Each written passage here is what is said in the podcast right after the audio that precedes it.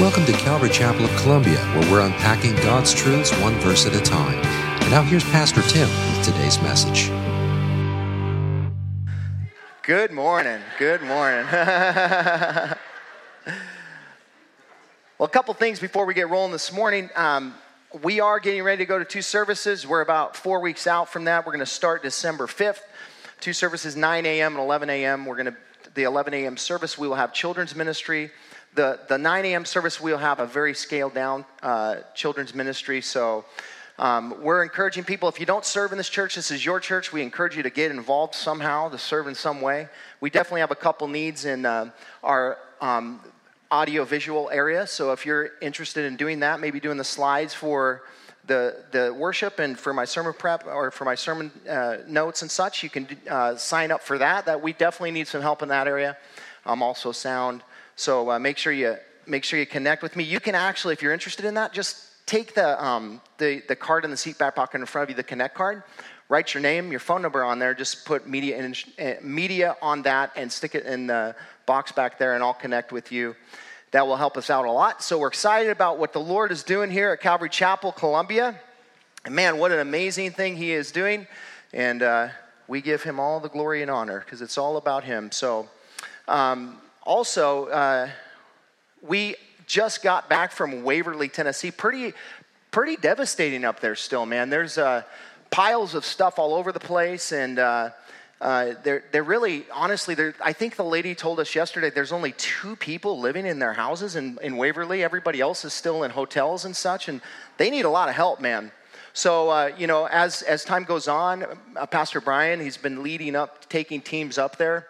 Um, so if you're interested in that, we'll, as time goes on, we'll, we'll put another team together. I think they're having some building teams coming out. I think uh, starting like next week or something. So if you have a trade that you would like to donate some time to, uh, you can connect with Pastor Brian. He can put you in touch with the, the pastor of First Baptist Church up there, and you can serve up there. It's about an hour and 20, hour and 30 minute drive from here. So uh, prepare for that. Get yourself a couple cups of coffee and plan your bathroom breaks because they're You know what I mean? There's, there, you're going out in the country. So, but uh, anyway, it's, uh, it was a great time. This, the team that we took out there, uh, so there was a great time. A lot of youth came with us, and we had a great time with those guys. So, anyway, that, that uh, just wanted to bring you up to date as it relates to that. So, Revelation chapter 2 this morning, we're continuing our verse by verse study through the book of Revelation, uh, the Things to Come series. And we find ourselves finishing up chapter 2 this morning. Lord willing, stand with me, and we're going to begin in verse 18 this morning. Jesus dealing with the church in Thyatira. Revelation chapter 2, beginning of verse 18, and to the angel of the church in Thyatira, write, The words of the Son of God, who has eyes like a flame of fire, and whose feet are like burnished bronze. I know your works, your love and faith and service and patient endurance, and that your latter works exceed the first. But I have this against you that you tolerate that woman Jezebel, who calls herself a prophetess and is teaching and seducing my servants to practice sexual immorality and to eat food sacrificed to idols. I gave her time to repent, but she refuses to repent of her sexual immorality. Behold, I will throw her into a sick bed, and those who commit adultery with her I will throw into great tribulation, unless they repent of her works. And I will strike her children dead. And all the churches will know that I am he who searches mind and heart, and I will give to each of you according to your works. But to the rest of you in Thyatira, who do not hold to this teaching, who have not learned what some call the deep things of Satan, to you I say, I do not lay on you any other burden. Only hold fast what you have until I come. The one who conquers and who keeps my works until the end, to him I will give authority over the nations, and he will rule them with a rod of iron, as when earthen pots are broken in pieces, even as I myself have received authority from my Father. And I will give him the morning star. He who has an ear to hear, let him hear what the Spirit says to the churches. Father, we thank you for your word this morning. And Lord, what a relevant word to us.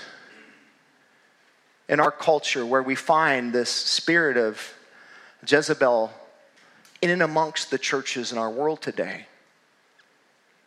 And we ask you, Lord, to speak into our lives this morning. Help us to understand, Lord, what you're saying, not just to this church, but what are you saying to us this morning? What do you want to, us to leave with this morning? Will you open our hearts and our minds, Lord?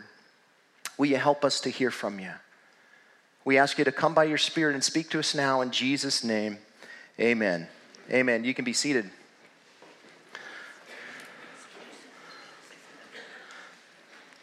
So, as I was studying for this text, I have no idea why this came to mind.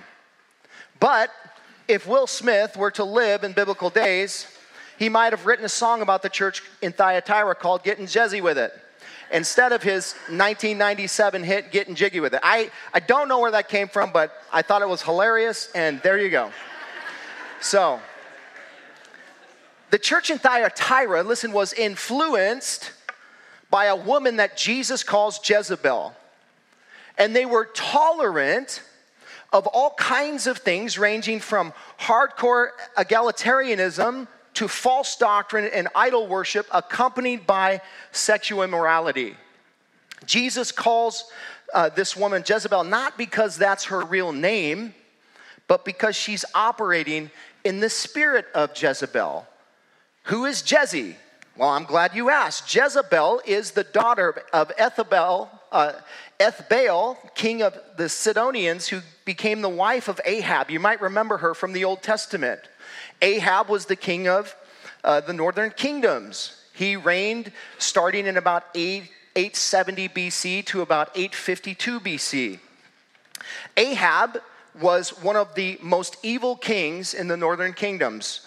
The Bible says that Ahab did what was evil in the sight of the Lord, more so than any other king up until his point. He was an evil dude.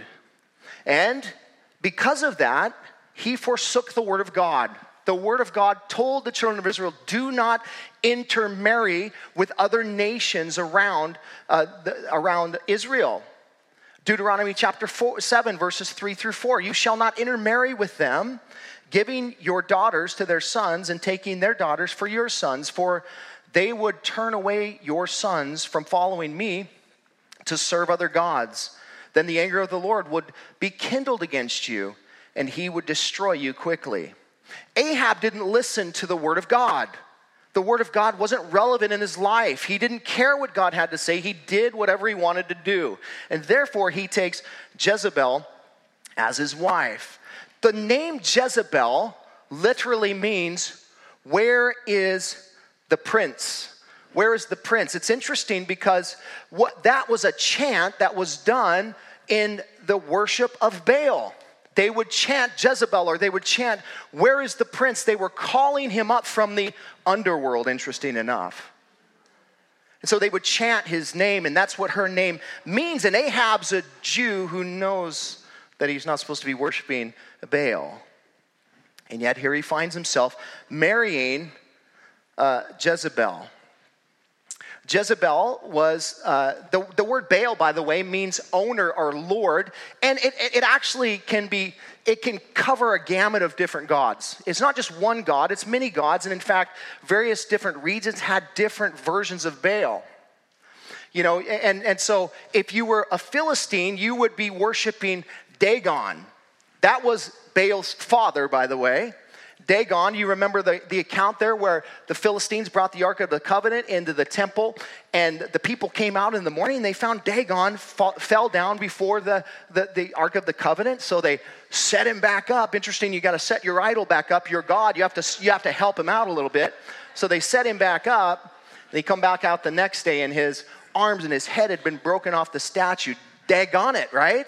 That's what happens. So the Canaanite version of Baal was, was sort of this, uh, this the, the, the Baal, the sun god. The Canaanite version of Baal was probably the false god Molech who, if you recall anything about the Old Testament, Molech is probably, um, you know, he, he, is, uh, he is live and well in our modern day culture, by the way. I'll explain that in a minute. But uh, Moloch was this god that was sort of this, this ox headed man that was sitting on a throne and he'd have his hands out like this. They would build a fire underneath his hands. They would get his hands glowing red hot, and then they would offer their firstborn male children up on his hands and they would watch them sizzle to death. That's how they worship Moloch. Molech. This is the Canaan, uh, Canaanite god, probably part of the Baal worship. There are other versions of, of Baal worship, one depicting Baal as, a, as a, holding a thunderbolt and saying that he is the rider of the clouds. And so, this is the God that Jezebel represents. She's represent essentially a host of demonic presence is exactly what she's doing. These idols are dumb. They're, they have no life in them. They are demonically influenced and therefore there's things that may happen as a result of uh, you know worshiping these false idols but it's demonic in its nature. So you can if you have to fashion and form your god then you know that it's demonic. If you have to help it in any way shape or form you know it's demonic and so here we find uh, the children of Israel have been introduced to demonic worship of false idols, and that's why God told them not to intermarry. Jezebel is responsible for this. She set up 800 prophets of Baal in the, in the culture there. And you might recall that 450 of them got toasted by Elijah, right? When they, they came at Mount Carmel and, and they had that showdown between the, the, the, the, the false prophets of, of Baal and, and, and Elijah representing the real God. You can read it later. What a, what a great account. But as a result of that, oh, and by the way, did you know that Jezebel had killed all the prophets in the land of the northern kingdoms already? So Elijah was the only one left. So you understand when she said, I want your life, Elijah, that he became a little bit afraid and he ran from her. That tells us something about this woman. It tells us about the evilness of, of the way that she operated and that she would stop at nothing to make sure that Baal was the God that was worshiped in the northern kingdoms. That was her objective. Perhaps she was, you know, satanically influenced by the devil himself. Would not, would not surprise me. Listen, you, you might recall the story of, of Naboth when Ahab, king, king of the northern kingdoms, goes to his vineyard and says, Hey, sell me your vineyard. And he's like, No, I don't want to, I don't want to sell you my vineyard. I kind of like my vineyard. And he's like, No, no, sell it to me. And he's like, No. And, and he went away and he was crying on his wife's shoulder, you know, oh, she won't give me the vineyard and all this kind of stuff. And so she takes matters into her own hands. She kills him and gives his, her, the king, her husband, uh, the vineyard. That tells you who's in control that tells you who is in control of this situation. He comes crying to his wife, dudes, do not do that. Listen, we're having a manly revolution conference next week, next Saturday. If that's you, you need to be here, man. Because listen, the world is sissifying men. And I think Ahab may have started that movement, I'm not sure, but but the reality of it was that Jezebel was running Ahab. Jezebel was running the northern kingdoms that belonged to God Almighty. She was running it. This is the problem that's going on in the church in Thyatira. They are being influenced by a Jezebelian woman who is running the church. Who's running the church? It's interesting that uh, that spirit is still around, as I said in my prayer, it still exists today. This false prophetess in the church of Thyatira had somehow made her way into the pulpit and she was teaching the people about how they should worship. And the leadership and the body were fine with it. They were totally fine with it. Well, Jesus has a lot to say about uh, what's going on in this church, and it applies to us today. By way of background, Thyatira was located some 40 miles southeast of Pergamum. It was probably founded by Alexander the Great some 300 years before Christ. It was somewhat of a famous in its day for commerce, known for its wool industry, especially the dyes that were produced there. They manufactured a very expensive purple dye that was obtained by murex shellfish. They, the divers would dive down into the into the, the, the, sea there and they would get these little um, shellfish and they would bring them up and they would they would cause the little snail to come out of the shell. They would slit his throat and they would get one drop of this dye that mixed with certain chemicals would produce uh, colors that were unproducible anywhere else in the world which made this these things very expensive. And so they were known for that Thyatira was also known for its trade guilds. They were like um, ancient unions of the day. According to William Barclay, there were more trade guilds here than any other city its size in Asia Minor.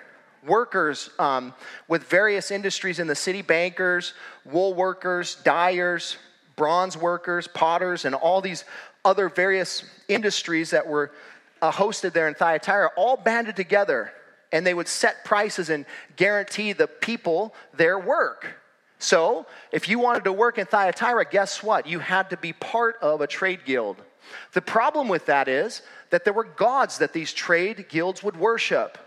So, if you were part of a trade guild, you also had to be part of the worship of that trade guild, and that, that would encompass all kinds of different uh, evils. Hence, the name Thyatira means unceasing sacrifice there was unceasing sacrifice to false gods going on all the time in this city. Amongst the various different gods being worshiped there, there was a temple dedicated to fortune telling, presided over by a female oracle called Sambath. Many would come to consult her regularly. This is the sort of culture that's happening in Thyatira. We don't know how the church was actually established there, uh, but what we know is that we meet a lady in Philippi named Lydia. She's from Thyatira, and she's there on a business trip, and she meets Paul. She's selling her purple goods, which come from the murex shellfish. And while she's there in Philippi, you remember she's praying with the Jewish women there, and she meets the Apostle Paul. She gets saved, and she starts a church in her house there in Philippi. I find it interesting that the, the, the, culture that's happening seems to be surrounded around women and even we see this with lydia being in philippi that you know she's she's a prosperous businesswoman that is doing the trade all over the that's not culturally kind of acceptable in that time frame which is interesting. Um, but nevertheless Perhaps that's how the church started. Maybe Lydia came back from Philippi to Thyatira, and maybe she spread the gospel there. Also, very possible that the believers in Ephesus sort of span the, the Asia Minor area, and maybe that's how the church got started. We don't know. One thing we know for sure while the church in Thyatira was the smallest of the seven Jesus writes to, um, we know that it contains one of the biggest problems of all the churches that Jesus will address. It is the issue of tolerating sin, of tolerating sin in the body and not doing anything about it. Jesus won't stand for that. It's interesting if you have been following along with us, you see the degradation that's happening, and there's a step down every week as Jesus is addressing the churches, and that step down will continue all the way till we get to the end of the seventh church. Here we find there's only two churches that are faithful to the Lord church in Smyrna, who's being persecuted, and the church of Philadelphia. All the other churches, there's, there's a degradation happening. It starts in, the, in Ephesus, where they have lost their love for people and for the Lord. It's where it always starts, folks. When you start to lose your heart connection with the Lord and His people, sin is crouching and waiting to pounce on you. So here's what happens we find then, uh, you know, we find the, after that the church of Pergamum. The church of Pergamum was a, a church that was, you know, it was tolerant of various different uh, teachings of, of the Nicolaitans and such, and it was practicing sexual immorality. It started to dabble with sin, and yet Jesus is still addressing the minority in that church. Here, everything changes, folks. When it comes to this letter, that's dealing with this particular church in Thyatira, Jesus is no longer talking to the, the minority in the church, he's talking to the majority. the, you see the flip that's happened. It's gone from, you know, just, just a little less loving to a little toleration of sin to full corruption. And then what we're going to find is we're going to find spiritual dead people. Then we're going to find people who are trying to have some sort of religious experience with the Lord, but it makes them sick because they're lukewarm. And if you consider anybody who's ever been a prodigal in their life, you, they will tell you that's what happened. They, they lack love at the beginning, they allowed a little sin in their life, and it just was a, a landslide downward from there. That's why we have to guard our hearts, folks. We have to make sure that we, we have, you know, we have blinders on that are focused on Jesus Christ. Because we have a world out there that if you take your blinders off for a second, you're going to be tempted right into sin. So we have to be very careful about allowing these things in our lives. MacArthur said it this way if we don't guard ourselves against the culture that we live in, we will be headlong into the very depths of the satanic deception that is happening all around us, folks. How does somebody get there? By not being careful with their heart. The Bible says, guard your heart, for out of it spring the issues of life. Be careful with the things that you allow in. Jesus, speaking to this church, sort of walks through the traditional outline that we've been following. He addresses the correspondent of the church. Then he commends the church for the things that they're doing well. He corrects them for the things that they're not doing well. And then he gives them a command. In this specific instance, there are two commands one to those who are unfaithful in Thyatira, and one to those who are faithful. So there is a minority group of people in this church that are doing the right thing, and Jesus has commands for both of them, for the unfaithful and the faithful. And then he gives a conditional promise at the end here. So we begin by considering how Jesus addresses the correspondent of the church at Thyatira. Look at verse 18 with me. And to the angel of the church at Thyatira, write the words of the Son of God, who has eyes like a flame of fire and whose feet are like burnished bronze. Jesus, again, is writing to the pastor of the church in Thyatira, and as is his formula with every letter, he describes himself in such a way that is addressing something in this church. And there are three things that Jesus says about himself in this introduction. The first thing he he, uh, he reveals to this church is he reminds them that he is God incarnate. He is the Son of God. Why is that relevant? Because this church was worshiping the son of Zeus, who was the sun god. Jesus says, I am the sun god, the God, the Son, and Son, the, the, the Son of God. I'm the one that beams bright. Look to me. He's reminding this church of his deity. This is the, this is the only time in the book of Revelation that you find this title in the entirety of the book. We see in, in Revelation chapter 1, verse 13, John writes about um, Jesus as the Son of Man, which is uh, revealing the humanity of Christ. But here, Jesus reveals himself as the Son of God. You have to understand in this culture, when somebody was the son of something, they were saying that they are that. They're from that. They are that. Like, like Mary and God didn't make Jesus.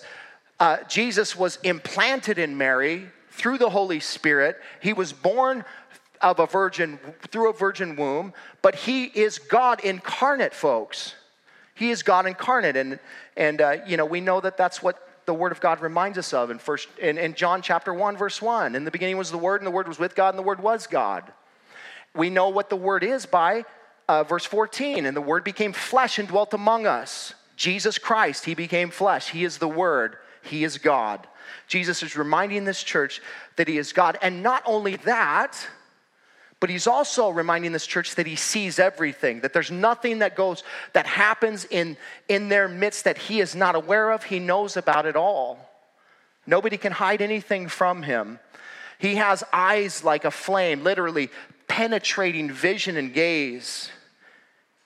He can see through facades. He sees reality as it is. Hebrews chapter 4, verse 13, and no creature is hidden from his sight, but all are naked and ex- exposed to the eyes of him to whom we must give an account. Jesus draws their attention to his laser like eyes, who are not hindered by the physical realm. He sees right into our hearts, folks. He knows our intentions, He knows everything about us. And yet, you know what? He loves you. He loves me. He loves us desperately. He knows all the wicked things about us, and yet He still is saying, I want relationship with you. That is amazing. That is unbelievable. And yet, uh, the Lord will continue to love us no matter what He sees. No matter what He sees. There's not a single person in this place. I don't care what you're going through or what you've been through. The Lord loves you, and He sees it all, and yet He loves you still.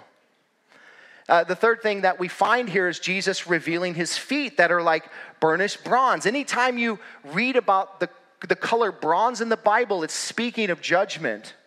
Interesting enough, this city prided itself upon its amazing bronze work. There was bronze uh, bronze uh, metal workers that would make all kinds of amazing things. They were known for producing high quality armor and weapons out of bronze. It was said that when these were properly polished, they gleamed like gold. Jesus says, Look at my feet. They represent the war that's coming to those who reject me as God and King. Jesus alone is Savior, and Jesus alone is Lord. Jesus alone is Lord. He is the judge of all. Peter reminds us that, you know, judgment starts in the house of the Lord. 1 Peter 4 17, for it's time for judgment to begin at the house of the Lord. And if it begins with us, what will be the outcome for those who do not obey the gospel of God? Judgment's coming, folks. And sometimes judgment comes and we don't even recognize it as the judgment of the Lord. And we see that in, even in believers' lives. God, you know, if you're a believer, listen, God's not going to judge your sin because your sin's been dealt with on the cross. It's been judged already. But God will judge your, judge your sin in terms of not allowing you to continue in it. And we see that in, in New Testament ways in various different um, situations. And I'll, I'll, I'll, you know, just to give you an example, you see that with Ananias and Sapphira the church begins. They lie to the Holy Spirit and they drop dead. Why? That was a judgment from God. You know, sometimes the Lord brings things into our path because we're not listening to Him. Some of us think that God's trying to preserve this life as much as He can. Listen, it's not so much about this life, it's more so about the next life. God's not so much trying to preserve this life because this life, I hate to say it, doesn't matter in comparison to the other life that's coming. The thing that is relevant about this life is how it connects to the next life. That's what's important. That's what God is focused on. God cares about your spiritual life. God cares about those things. And not to say He doesn't care about your physical life. Don't, don't misunderstand me. He does care. But sometimes when we're not listening to the Lord as a believer, and we're, we're, we're, we're just living the way that we want to, the Lord says, listen, judgment is going to come upon your house. Understand that. It starts in the house of the Lord. God isn't, I said this last week, I'll say it again. God is the same God from the Old Testament as He is in the New Testament. He's the exact same God, He doesn't change. He's so serious about sin because sin produces death. Sin produces separation from Him, even if you're a believer. It separates you in terms of your fellowship with God. He's serious about it, and He wants us to be serious about it too. Jesus is the judge of all. John chapter 5, verse 22 For the Father judges no one, but he, but he has given all judgment to the Son. Romans chapter 14, verse 10 for he will for we will all stand before the judgment seat of God. Revelation 19, 15. He will tread the winepress of the fury of the wrath of God the Almighty. Where's the grace? The grace is in, in, in the time before that happens. That's the grace. And I don't know how much grace God has given you, but I can only speak on my behalf, and it's been a lot. It's been exceedingly and abundantly more than I could have ever hoped or dreamed of, the, the grace of God in my life. Listen, nobody will stand before the Lord and go, You didn't give me any grace. He's going to say, Do you really want me to show you how much grace I gave you? For real? I gave you more grace than you can even. Eh, listen, He gives us more grace than we could ever even fathom, folks. He's a gracious God. So gracious, so patient. Uh, if you're a parent and you watch your little children, you know that there's a level of patience that you have to have to, to parent. It's a difficult task. As much as you love those little sinners, man, they challenge you to, to the end of the earth, don't they? There's a limit. There's a limit, but here's the reality of it is, is that God in his perfection, he loves us the same. He, his life doesn't change. Not to say that I, you're not a perfect parent, but if you were, your love would never change. But you know what? At some point, there's a, there's a line. Maybe you've been hurt by your children, your older children. Maybe you've experienced things, you know, in your life that you're, you're like, man, I, I wish I never had kids. Listen, kids are a blessing from the Lord. They're, they're an incredible blessing from the Lord, but they are a challenge. They are a challenge. And I, I, would, I would, if you're a parent here today, then you know exactly what I'm talking about when it comes to grace. You know exactly how good God is to us, how amazing He is to us, that He would stick through uh, uh, thick and thin through anything that we've gone through in our lives, and He's still there for us at the end of the day. He's amazing. But nevertheless, He will address things in our lives. He's not going, he, he's not a, an enabler of sin. God hates sin because sin destroys you. And he knows that. And he loves you. So he does what any parent would do and addresses the issue. But he does it in, with patience and grace and love. So Jesus here representing himself as the the, the, the, Son of God as the one with the eyes of fire and with the feet who are with burnished bronze. I think I said four, but there's only three. So we'll move on to the, uh, to the next section here where Jesus goes on to commend this church for the things that they're doing right. Verse 19. He said, I know your works, your love and faith and service and patient endurance, and that your latter works exceed the first. Jesus says, I know your works. Jesus said, This church isn't a lazy church. This church is a working church. This church is working so much that their, their, their um, current works are out, outworking the works that they started with. Like they're progressing in their work. They're not just sitting back, and it's not like they're just taking in the culture, like they're still working for the Lord. And it's interesting how, you know, the, oftentimes when we get sucked into the culture, our works stop but it's interesting that this, this church's works are continuing on. This, this, this tells you, this tells you very clearly that you can see a church that's doing a lot of great things. Doesn't mean they're representing Jesus, folks. Doesn't mean that at all. In fact, they can be doing great things and they can have attributes that look like they're, they're amazing, and yet Jesus can say, Listen, you're, you're about, I'm about ready to take this church out, you know, because of the things that they're allowing if you're not progressing in works as a believer, you're off mission.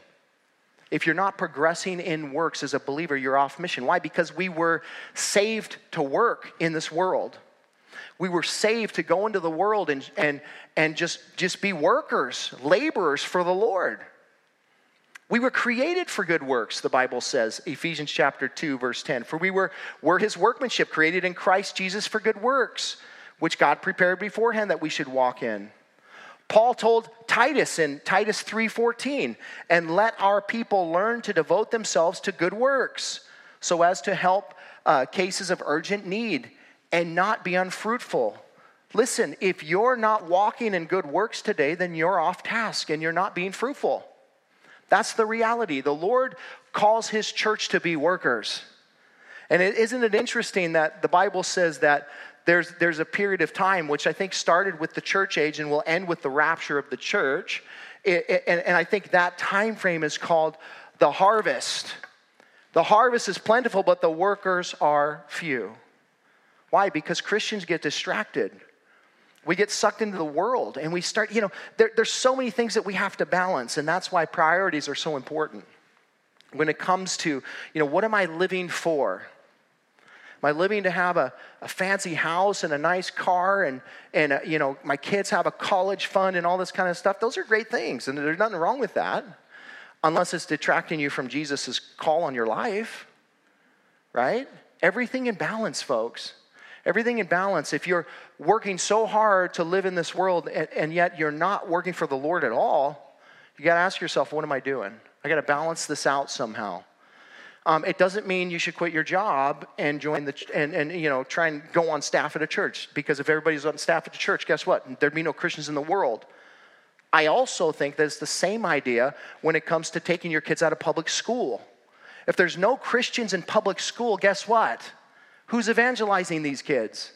I'm not telling you to put your kids in public school either. Here's what I'm saying is they're not yours. They're his. Are you going to ask the Lord what he wants you to do or are you just going to do what you want to do? We got to ask the Lord, folks, on everything we're doing. Lord, do you want me to take this job? Lord, do you want me to, me to do this with my kids? Do you want me to? Everything. It all belongs to him. Our lives are his. We signed the dotted line. Christ, here is my life. Do whatever you want to do with it. Did you mean it? Because he might take you up on that. And he might say, Hey, I want you to quit your job and go do this. You're like, Whoa, whoa, whoa. Lord, what are you doing? Hey, what I know is that everything that the Lord has led me to in my life has been amazing. God's not leading you to the pit of hell, folks. Wherever He takes you, He will meet you and He will, he will bless you exceedingly. But it, but it all starts with obedience. It all starts with you asking him, Lord, what is your plan for my life? This, this church was, was a church that was a working church. They were known for their works, but their heart wasn't right. Jesus goes on here and he, he says these works are manifest in four different ways here. First, he mentions their love. This was a loving church. This church is representing God. 1 John 4 8, God is love. If God is love, then his children ought to be what? Love. The world's supposed to know you and I that we belong to Him by the love that we have for what? One another.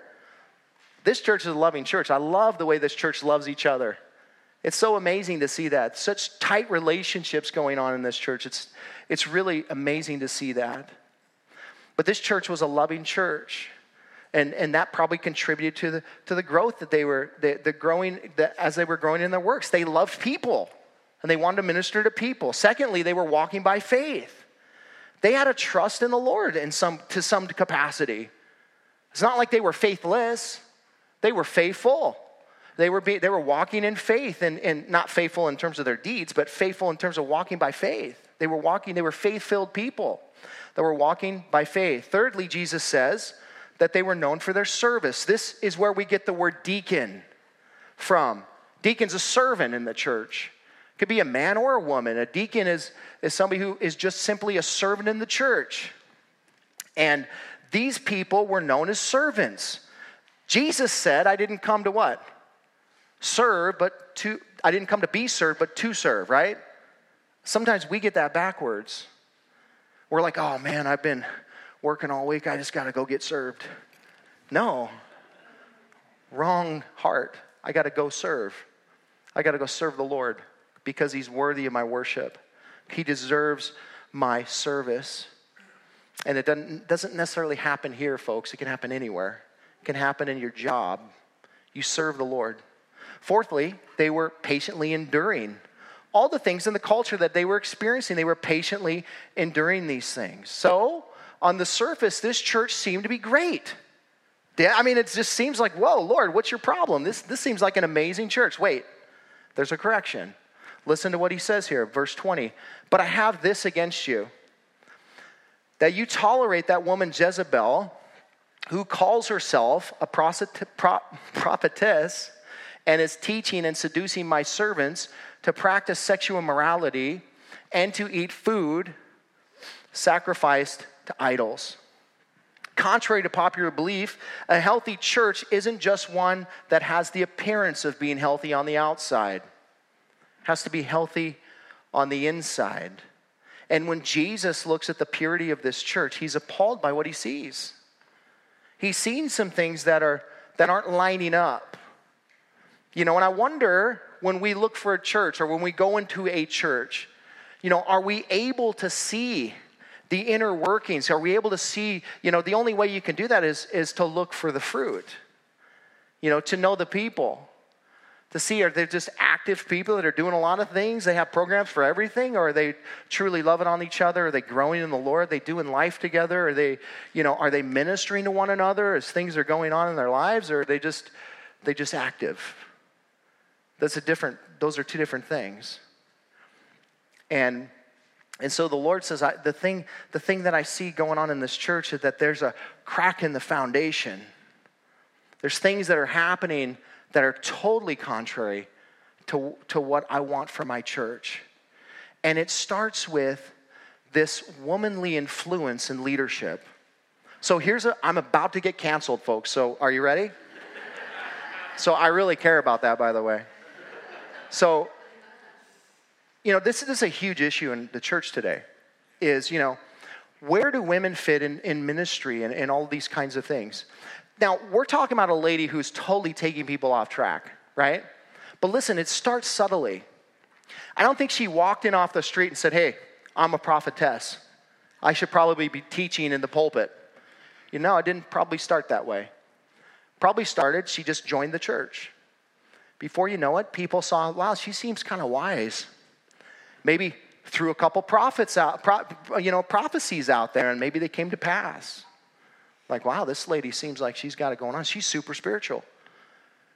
One time she maybe says to the pastor, Hey, would you mind if I share something with the congregation? Well, no. And then maybe she got up and she shared something. Still, I don't consider any of those things unbiblical, by the way, yet. Yet, I, I think this is, there, there, there's a line though. And so she shares, and, and people go, Oh man, I was really blessed by that, you know, whatever, you know. And, and so all of a sudden, you know, there, there's, there's some transition that happens, and she's teaching the Bible on Sunday morning to the people. What happened? How did that happen? Listen, it's not that she's not able, it's not that she's probably even more capable than maybe the dude that was running the place. But the reality of it is, it's not biblical. And here's why because God instituted male headship when it comes to the overall, overarching leadership of his church. Why did he do it? I don't know, ask him. I have no idea. But here's what I know I can't change that. I don't get the right to go in here. Here's what happened in our culture, and this is why we're dealing with this today. Is because the women's liberation movement, which by the way was probably is, is has been great in a lot of different ways, folks, in terms of women that were treated unfairly in the workplace and all kinds of stuff like that. But here's the reality of it is, is when it made its way into the church, and then, the, the, then it started to mess with the roles that God designed. Right? And God said, the man is to lead his home. The man is to lead, to, to, to, hold the offices in the church, to be the teacher in the church, to be the overarching, you know, pastor over the body of Christ. Why? Because that's the way he set it up. You can go back to Genesis and see if he wanted it to be the other way, he would have created Eve first and then Adam out of her. But that's not what he did. He created man first, and then he took from man part of man and made Eve. And he called her, very important, his helper. He called her his helper. I, you guys, are you guys looking at me like I'm a male chauvinist? Is that just in me? Listen, it has nothing to do with that. It's like walking into the army as an infantry guy and saying, I want to be a commander. Well, I think I should be a commander right now. I just think that I'm cut out for it. I think I should just be a commander. Well, that's not the way it works. So get to the back of the line. Do me some push ups, by the way. You know, it's the way that God designed it. And, and our culture is trying to shift from that.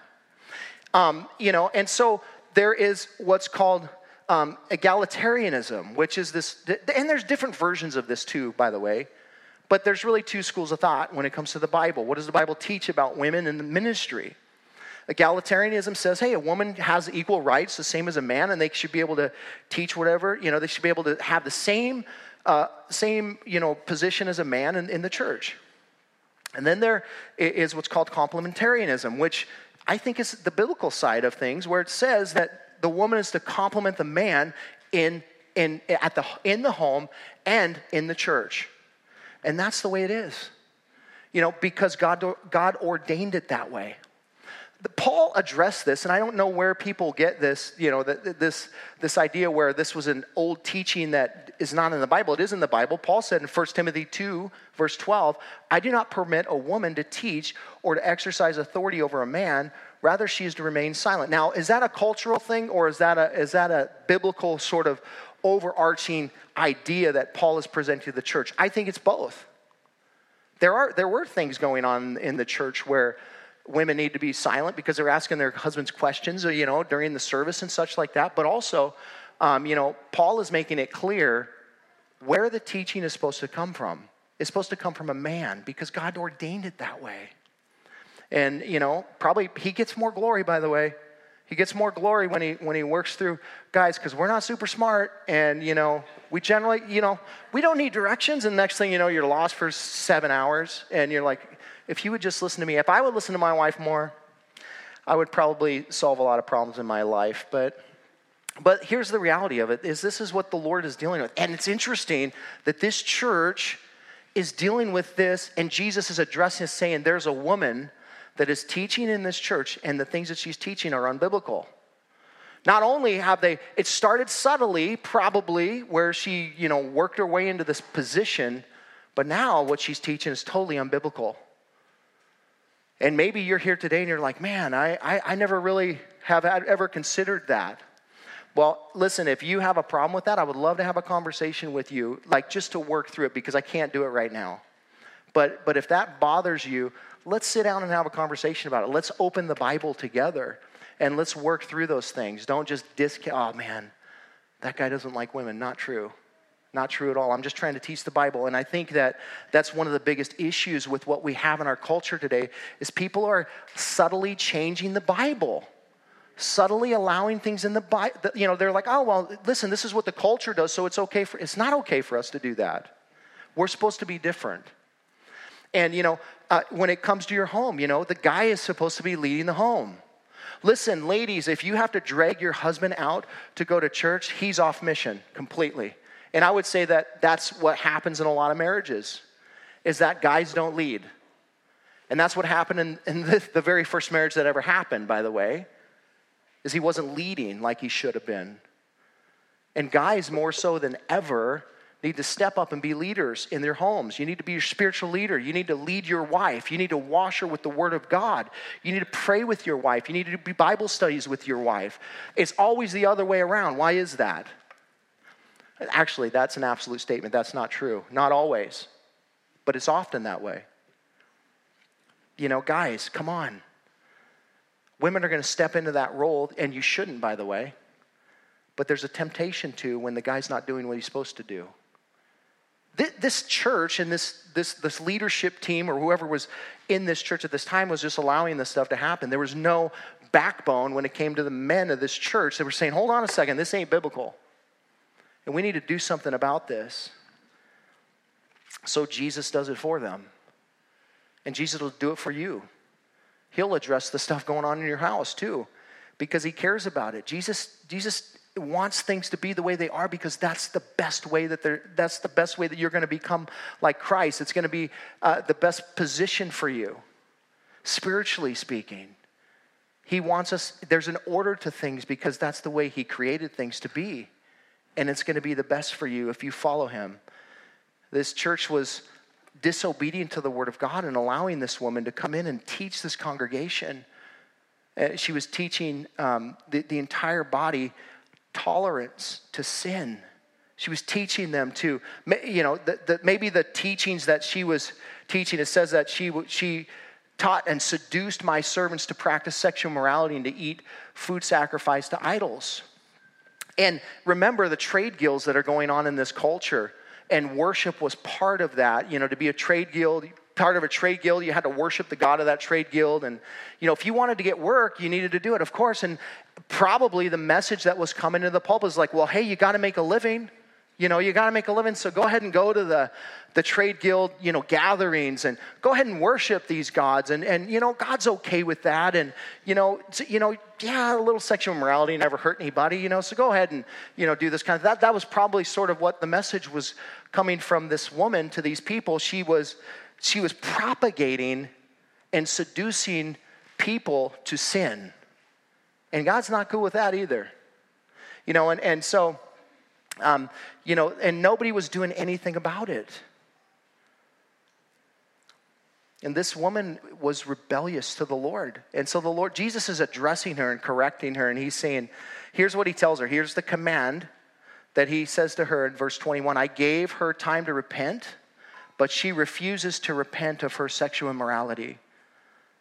So Jesus gave her time, just like Jesus gives you time. He's patient with us. He's, he gave her time specifically. He's calling out whoever this woman is. He's saying, I'm giving her an opportunity to repent and turn to the Lord and turn away from her sin. Literally, to turn the other way, to stop doing what she's doing. And listen, if she doesn't, but she refuses to repent of her sexual morality, she won't do it. And I don't know, maybe you're here this morning too, and the Lord's been knocking on your heart and He's been saying, hey, stop doing what you're doing. Why do you keep doing that? You know that's wrong. Stop doing it. And He's knocking on your heart. Listen, He will escalate the situation. He will escalate it. He addresses sin, He doesn't let it slide. Um, he's patient and he's kind and he's loving and he's, but you know what? He's also just and he's holy and he's righteous and he wants what's best for you. So he will escalate the situation if you don't address your sin. And, he, and he's probably knocked on your heart a million times. I know he has me in certain, certain areas of my life. Tim you want, you want you and i to handle this or should we bring some more people into this so that we can deal with this? What do you want to do? Not to embarrass you but because i love you Sometimes we need accountability, folks, and maybe that's the issue. Maybe somebody needs to hear that today. Like the, the thing you're dealing with, you need somebody in your life to keep you accountable in that area to saying, hey, man, how are things going? Check in with you and just, you know, help you through those things. I got those guys in my life, and you probably should too. You know, we need accountability in our lives. And, you know, the Lord, obviously, we're accountable to Him. But, but when you got to look somebody eyeball to eyeball, and, and, at, and they ask you some tough questions, it's a different level, right? But that, maybe that's what we need. Be radical, man. When Jesus said, you know, if your eye causes you to stumble, pluck it out, or if your hand causes you to stumble, cut it off, he meant be radical with sin. Be radical with the things in your life that are hindering your spiritual progressiveness. You know, he wants you to progress in your in your walk with the Lord. This woman was unwilling to do that. She's like, "Nah, I think everything's good." I don't want to. I don't want to turn away from my sin. She refused to, to um, repent. And so, what does Jesus say?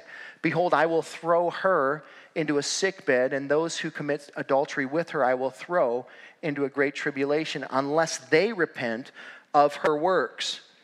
And I will strike her children dead, and all the churches will know that I am He who searches the mind and heart, and I will give to each of you according to your works.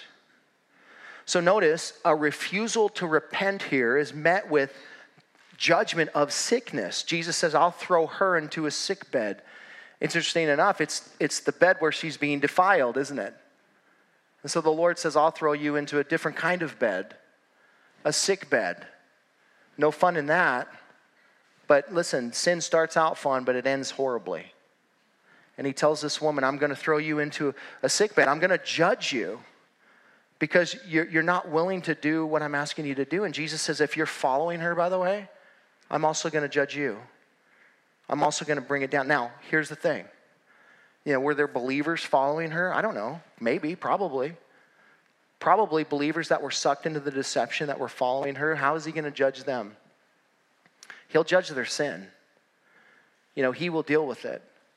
And sometimes that means even unto death, you know, and that's what we find. We see this in uh, the church of Corinth, where they're taking communion, like just going nuts with it, not having any reverence for the Lord whatsoever. And people are coming there going nuts and getting drunk and all these kind of things. And the Lord judges them. And that's, Paul says, that's why some of you are sick. Some of you are sick because of sin. Is, is sin the result of all sickness? No. Is it the result of some sickness? Yeah. You think that happens today? Of course it does. It's in the Bible. The Bible doesn't change you know, he's still doing those things. You know, he's still doing the same kinds of things. Why? Because he wants to get our attention, man.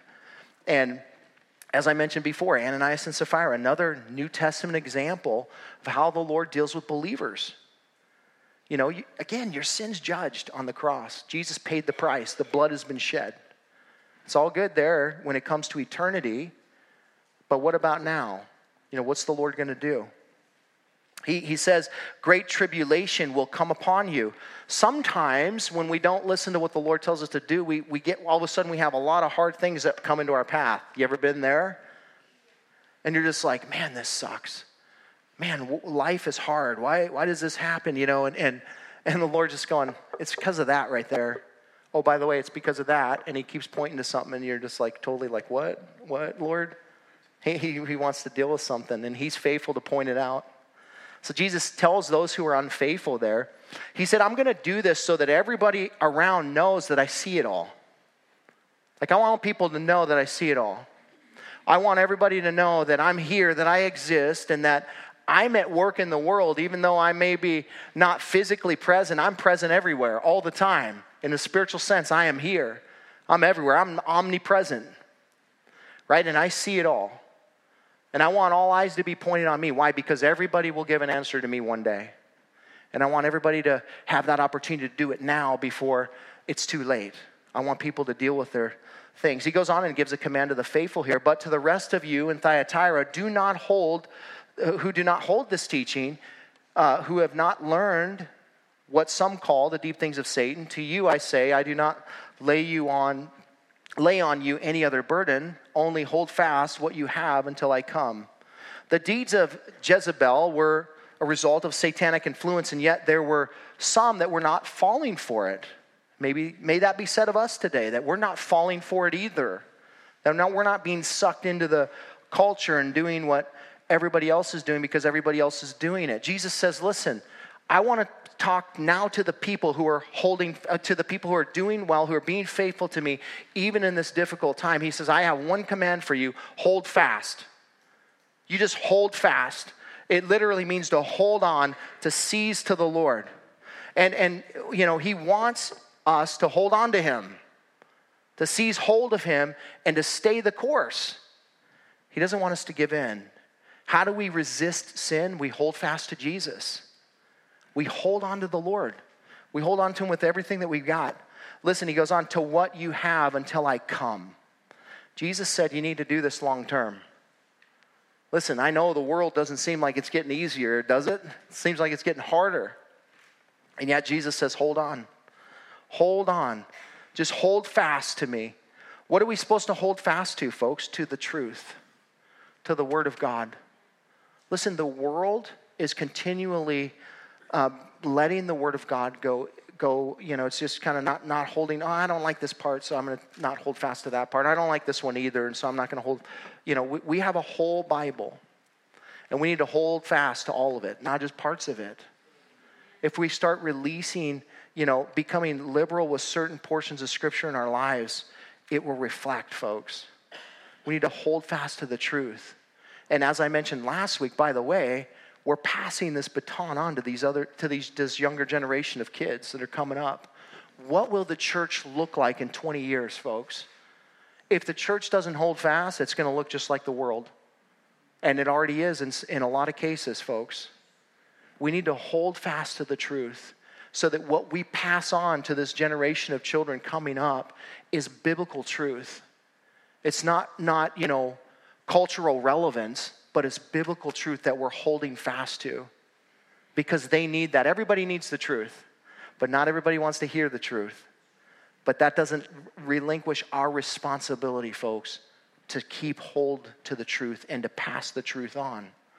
And in our, our, our um, cancer, whatever, cancer, our canceling culture, whatever, you know, that, that doesn't work. People, people just, when they, don't, when they hear truth, they don't like it, they're all oh, canceled you know, John Crist did a thing yesterday I was watching, and, and he's like, you know, uh, he, he was talking about different biblical uh, characters that were canceled. And he's like, oh, you know, you know, Moses, he had the, the law in his hands, you know, canceled. And then he just goes through all these biblical characters and stuff. It's pretty funny, but that's the, the hilarious, the not so hilarious thing about that is it's true. That's what our culture wants to do to the, to the Bible. You know, you stand for things that are biblical. And I don't mean unlovingly. And I don't mean boisterously, like you're, you know, out there trying to create a scene. I'm not, I'm not talking like that. I'm talking about just being a Christian who lives in a culture and, and just trying to maintain your Christianity wherever you go. And, you know, if, if you don't adopt certain things in your life, man, canceled. You know, cancel me, do it. Jesus goes on here, he says, and the reason why we need to hold fast is because he's coming back for us. It's a promise. He's coming back, folks. And, you know, we, we say oftentimes, Maranatha, even so, come, Lord Jesus, come, right? Not everybody says that. Not everybody says that, particularly people whose lives aren't, aren't, aren't um, you know, matching up to the word and who, don't want, who aren't ready to see Jesus face to face. You know, hopefully we can say that this morning. Maranatha, come, Lord Jesus. Verse 26, here's the unconditional promise. The one who conquers and who keeps my word until the end, to him I will give authority over the nations, and he will rule them with a rod of iron, as when earthen pots are broken in pieces, even as I myself have received authority from my Father. I will give him the morning star. He who has an ear to hear, let him hear what the Spirit says to the churches. So, to the one who conquers and keeps his work till the end, Jesus says, I will make a ruler. I will make a ruler. This is a conditional promise. There's several of them here.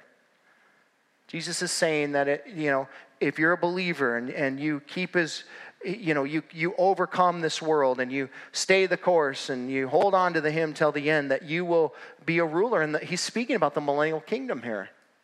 He's talking about the thousand year reign of Christ on earth when the church will come back with him and will rule and reign with him. Guess what? If you're a believer here today, and you know, the Lord wants you to know that one day you're going to be ruling and reigning. And that is your reward for, for doing life in this world. The Lord's going to put you over someplace, you know. If it's Pittsburgh, I apologize. That's not my fault, you know. It's like the armpit of America, you know, but that's okay. Um, at least you're a ruler there. You know, you're not some guy living in the slums of Pittsburgh, but anyway. But you're going to rule and reign with Christ. It's a promise from him. Not only that, but Jesus says, I will also give them the morning star. What does that mean? Some believe that this is a reference to Christ, uh, who, who is considered the morning star, as indicated by Revelation chapter 22, verse 16. Yet others connect the morning star with such passages as Daniel chapter 12, verse 3, Matthew chapter 13, verse 43, that promise that believers will shine and um, shine brightly with the glory of Christ. So, you know, whenever you, perhaps it's speaking about looking up and you see the stars in the sky and you see how brilliant they are and how they, they, they shine every night, folks. Whether you can see it or not is a different story. Clouds may cover it, but they're there and they're shining brightly. And guess what? If you're a believer, you will shine brightly forever. Forever the world tries to manifest fake light, right? We have fireworks and all these kinds of things that, that give us this fake impression, but it only lasts for a moment and then it's over. But you know what? Jesus says, To you who conquer, who overcome, who live for me, I'm going to make you a star that will burn brightly forever and ever and ever. Jesus wants his church to hold fast here till the end. That's the very last moments of your life, folks. He wants you, you've got, a, you've got a race to run. You've got a race to finish. You're on a course right now, and the Lord wants you to be faithful until the end. He who endures to the end will be saved. It's not the endurance that saves you, it's the endurance that proves your salvation, that you're, you're enduring to the end. Notice Jesus ends with this, this admonition to all of us He who has an ear to hear, let him hear what the Spirit says to the churches. Listen, the time of Jacob is coming, folks. The time of Jacob's trouble is coming, and it's coming very soon. That means Jesus is coming very soon. And so we want to be able to say this morning, Maranatha, right? Come, Lord Jesus. Can't wait to see Jesus. But if you're not ready, you're not, you're not going to be uh, super and thrilled to say that. And so the, the, the message for you this morning is what Jesus said at the end here. He who has an ear to hear, let him hear what uh, the Spirit says to the churches. What is the Lord saying to you this morning? What is He saying you need to do? You need to respond in some way, shape, or form. If you're being faithful, hold fast. Keep doing what you're doing. If you're unfaithful, repent. Come to the Lord. If you don't know the Lord this morning, you come to Him. You just give your life to Him. You, you let Him cleanse you of all your sins, past, present, and future. It's a one time justification. You come to the Lord, and you know what? When, when he, the gavel goes down in heaven and he says, justified, your sins are forgiven, past, present, and future. That's the blood of Christ. That's the power of the blood of Christ, folks. You know, we don't, we don't go to Jesus and accept Jesus every time we sin. That, that would be like going to the temple and offering a sacrifice. Jesus is a one time sacrifice. He paid the price once and for all. And when you give him your life, he becomes your Lord. And that blood sustains you through the, your whole life. You know, the, the bigger question is if you, you know, are you truly a believer? That's the bigger question. But if you are, the gavels come down in heaven. And the Lord said, You are justified before him. So this morning, you have a, a responsibility to steward your heart and ask the Lord, Lord, what do you want to say to me this morning? How do you want me to respond to this, to this church here? What are some things that I need to do? And again, if you don't know the Lord, you come to know the Lord this morning. If you do know the Lord and, and you're messing with sin, repent. Just turn away. Turn back to Him. Dedicate yourself to Him. Amen. Will you pray with me? Father, we thank you for your word this morning. And man, Lord, what a what a relevant word that we find here in the church of Thyatira. Lord, and that church exists in our world today, and that spirit of Jezebel is still prevalent as ever. And Lord, there is, we need you, Lord, to send your spirit upon our hearts this morning. And, and how, and, and just speak to us about how we apply what we've heard this morning, Lord. We want to be diligent, Lord, with the word, with the word of God, with the confrontation of your spirit, and just with maybe even the consolation of your spirit this morning, Lord, comforting us, reminding us that you, you see all things, that you're with us, that, that you love us. Lord, you can speak to a, through one passage, you can speak in a million different ways. And so we thank you for that. We ask you to come now and as we close this service, Father, that you would remind us of the importance of keeping our hearts in check, Lord, keeping our hearts pure before you, not allowing even within ourselves any kind of toleration of sin that that spirit of jezebel might not be present in our own hearts lord where we're just sort of allowing sin to exist and you keep knocking on the door but we're unwilling to repent. This morning lord we want to just be transparent. You see all things, your eyes are like flames of fire. And we want to respond to your grace this morning. Your, your grace is in the fact that we can repent. As believers, we should be repenting on a continual basis. And so this morning, Lord, just have your way in us. As we continue to pray, if there's anyone here this morning, you don't know the Lord, and you want to come to know the Lord this morning, will you lift your hand up? I want to lead you in a prayer. Just giving your heart to Jesus Christ, surrendering your life to Him, that your sins would be forgiven, that you can know that you know that you know that you're going to heaven. If you're here this morning and you don't have a relationship with Jesus, lift your hand up and say, Man, I, I want that this morning. I really want to be and know that I'm going to heaven. God bless you. God bless you. Is there anyone else this morning that, that you don't know? You're not sure, but you want to make sure. And so you want to give your heart to Jesus. Anyone else? It's a, he's a prayer away, man. He wants to wash you clean. If you're online, you can join me in a prayer. If you lift your hand up, you just say these words in your heart to the Lord Lord Jesus, I come to you. I want to receive you now as my Lord and Savior. I forgive me for my sins, Lord. I turn away from them today and I turn to you. I believe that you died, that you rose again from the dead to save me. Be my Lord. Have your way in me. I pray in Jesus' name. Amen. And if you're a believer here this morning, you're backsliding. Listen, you repent this morning. You come to the, you, you just come back to the Lord. It's the same prayer. Doesn't matter what it, what's going on in your life. The same prayer. Lord, I believe in you and what you've done for me. Thanks for listening. You can hear more of Pastor Tim's studies through the Word of God on our website, www.calvaryofcolumbia.org. Thanks again for listening, and we hope you'll join us again as we continue to study God's Word.